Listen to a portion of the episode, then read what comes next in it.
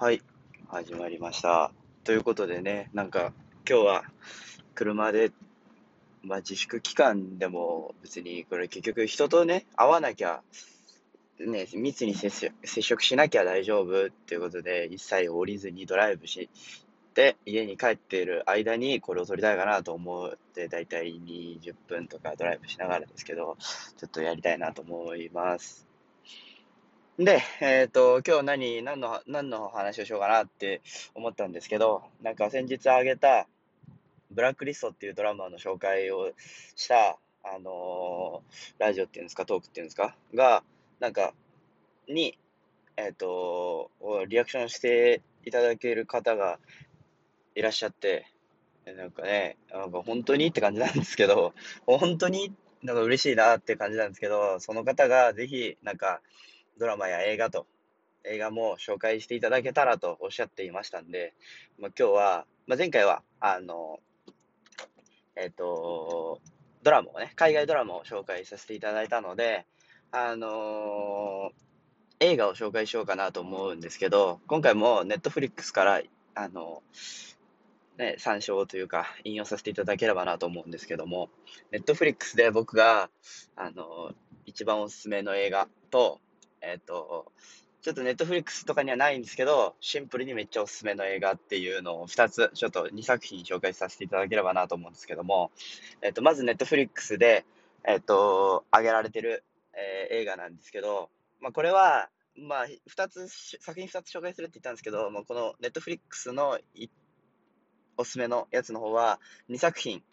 あってですね、2部作と言いますか、あのーグランドイリュージョンという映画なんですよ。まあ、知ってる方も知らなかった方もいると思いますけど、なんか、あのー簡単に言うと、マジシャンが、えっ、と、チームは、えっ、と、チームを結、マジシャン4人がチームを結集して、えっ、と、マジ、マジックを駆使して、えー、物を盗むみたいな。これが、あのあれなんですよね。その、確かに盗んでるんで悪い人たちなんですよ。めちゃめちゃ、めちゃめちゃ悪い人たちなんですけど、なんか、あのーなんて言いますか。まあ、ワンピース理論じゃないですけど、なんかワンピースだって結局ルフィたち海賊じゃないですか。あいつら悪い奴らじゃないですか。けど結局、なんかルフィたちすげえいい奴に見えるみたいな、ああいう現象起きてて、なんか結局、結局ばっか言ってっけど、なんか今、あの、なんか、あれですね。その、悪いことしてるんだけど、結局、その人たちは、いいことしてんのかな？みたいな、なんか、まあ、それは映画を見ていければわかるんですけど、まあなんか、ザ、アメリカ、アメリカの映画か知らないですけど、なんかザ海外映画みたいな、なんか、あのースケールが大きく、なんか、お、まあなんかアクション要素も強いんですよ。謎解き要素とかもあるんですけど、なんか、こう、男心をくすぐられるというか、多分すごい、こう、おもし、見てて、なんか面白い。昔の作品でオーシャンズ11、12、13っていう3部作の、オーシャンズ8っていう作品も出ましたけど、なんかそういうのも、そういうのに似た、なんか、ああいう、悪い人たちからお金を奪い取りますみたいな。けど、お金を奪い取ってるから結局は自分たちも悪いんですけど、なんか、なんか結局そういうのが、なんか痛快な気持ち見てて、おーっていうアクション要素もあり、面白いなって思う作品なので、これが、えっ、と、2部作、グランドイリュージョンっていうのと、グランドイリュージョン見破られたトリックっていう、2つ、2部作なんですけど、すごい面白いです、これは。本当に、本当におすすめです。はい。で、えっ、と、あの、もう一つ、もう一つ紹介したいって言った作品が、これは、えっ、と、何のなんかサブスクリプションサービスで見れるのかはちょっとわかんないです。なんか Hulu とか Amazon プライムとか Netflix とかどれにあるのかは確認できてないんですけど、あの、Netflix にはなかったですけど、あの、最高の人生の見つけ方っていう映画ででして、あの、これは2019年の10月に、えっ、と、日本版としてリメイクされた。穴見ゆきさんと吉永小百合さんでしたっけ？なんか、ちょっと日本版はそれ拝見してないんでわかんないですけど、海外版がありまして、ジャック・ニコルソン、モーガン・フリーマンっていう、なんかもうハリウッドという看板俳優みたいな、なんかすごい二人が主演なんですけど、まあ、大体のあらすじを説明すると、バケットリストっていうものの、その映画なんです。で、バケットリストってじゃあ知らない人のために何かって説明すると、あのー人生でやっておきたいことリストみたいなのってよくあるじゃないですか。人生でやっておきたい100のことみたいな、ああいうのってあるじゃないですか。ああいうのをバケットリストって言うんですけど、あの、この、この物語の背景となるのは、あの、おじいちゃん2人なんです。まあ、簡単にすげえ口悪く言うと、死に損ないのじじい2人のお話なんですよ。で、えっと、片方はすげえ大金持ちで病院で入院してるんですけど、そこの株主かなんかで、出資者かなんかですごい待遇がよく受けてるんです。で、主人公のモーガン・フリーマンは、あの、えっと、板金屋かな？板金屋かなんか、車屋さん、車の修理屋さんかな？なんかで、あの、まあ、要は、そんなに、えっと、所得のあるような方ではない、えっと、男性、二人が病室が一緒になってしまうんです。まあ、運命のいたずらっていうんですかね、実話か知らないですけど。あの、で、あの、えっと、車屋さんのおじいちゃんの方が、その、密かに、えっ、ー、と、サイドデスクっていうんですか、ベッドの。ベッドのサイドデスクに、えっ、ー、と、やりたいことっていうのを書いていたんです。で、最初は、そういう所得格差も空いている二人ですから、あの、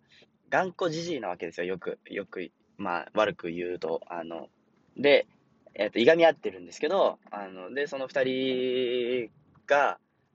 えっと、お金持ちの方が、そのリストを見つけるんです。ある日、ふと。で、何やってんだと。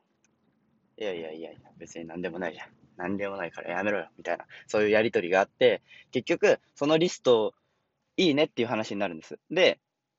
えっ、ー、と、大富豪の方はお金がいっぱいあるので、やりたいことは何でもできるわけですよ。死にたいまでにやり、死ぬまでにやりたいことを何でもできますから、その二人の死ぬまでにやりたいことを、えー、お互いで、あの、案を出し合ってと言いますか、実現できないものは実現できるような形にと言いますか、で、あの、やっていくんです。その、やりたいことリスト100個を、なんか、叶えていくんです。まあ、物語の大筋はそういうこと、そそれだけなんですけど、あの、これ、僕、高校生かな？そんぐらいに見たんですよ。で、えっ、ー、と、中学生か高校生、そのぐらいだったんですけど、あの、今までいろんな映画見てきて、本当になんか、家族がすごい映画を見る家族だったので、なんか、あの、本当にいろんな映画を見てきたんですけど、僕は今までで一番おもし面白いというか、この、やりたいことをできないと迫られた人間は、こんなにも悲しく映り、やって、やりたいことをやってるとき、こんなにもキラキラと映るんだなと思って、なんか、考えさせられるじゃないですけど、なんか、ああ、すごくいい映画だなと思って、素敵な映画だなと思った記憶があって、で、今でもたまに見返したりはするんですけど、なんかレンタルとかしたりとかして、で、あの、そう、だから、サブスクリプションではあんまないんじゃないかなとは思いますけど、ぜひ見てほしいです。あの、これは本当におすすめします。と、まあ、以上で、えっ、ー、と、まあ、とりあえず、まあ、本当はね、何個も、あの、おすすめしたい映画なんていっぱいあるんですけど、あの、まあ、これがまた評価が高ければ、あの、いくらでも、なんか、ジャンル別でもいいですしね、恋愛とかアクションとか推理とか、そういうのでも全然一個ずつ上げれたりもするので、まあ、このラジオトークの性質上、12分以上は作れないので、なんか、ね、あの、また小分けにして出せればなと。あと、次に、あの、トークテーマとしてしたいのが、ちょっと、あの、SNS だったりとか、あの、人人間関係とか、あと僕、心理学をちょっとやってるので、心理学を勉強してる、あ独学ですけど、心理学を勉強してるので、まあ、心理学の話とかもできればなと思ってますので、ぜひぜひ、あの、評価、高評価と、まあ、高評価っていうか、あの、ハートとかね、あの、送っていただければありがたいです。では、以上、クリスでした。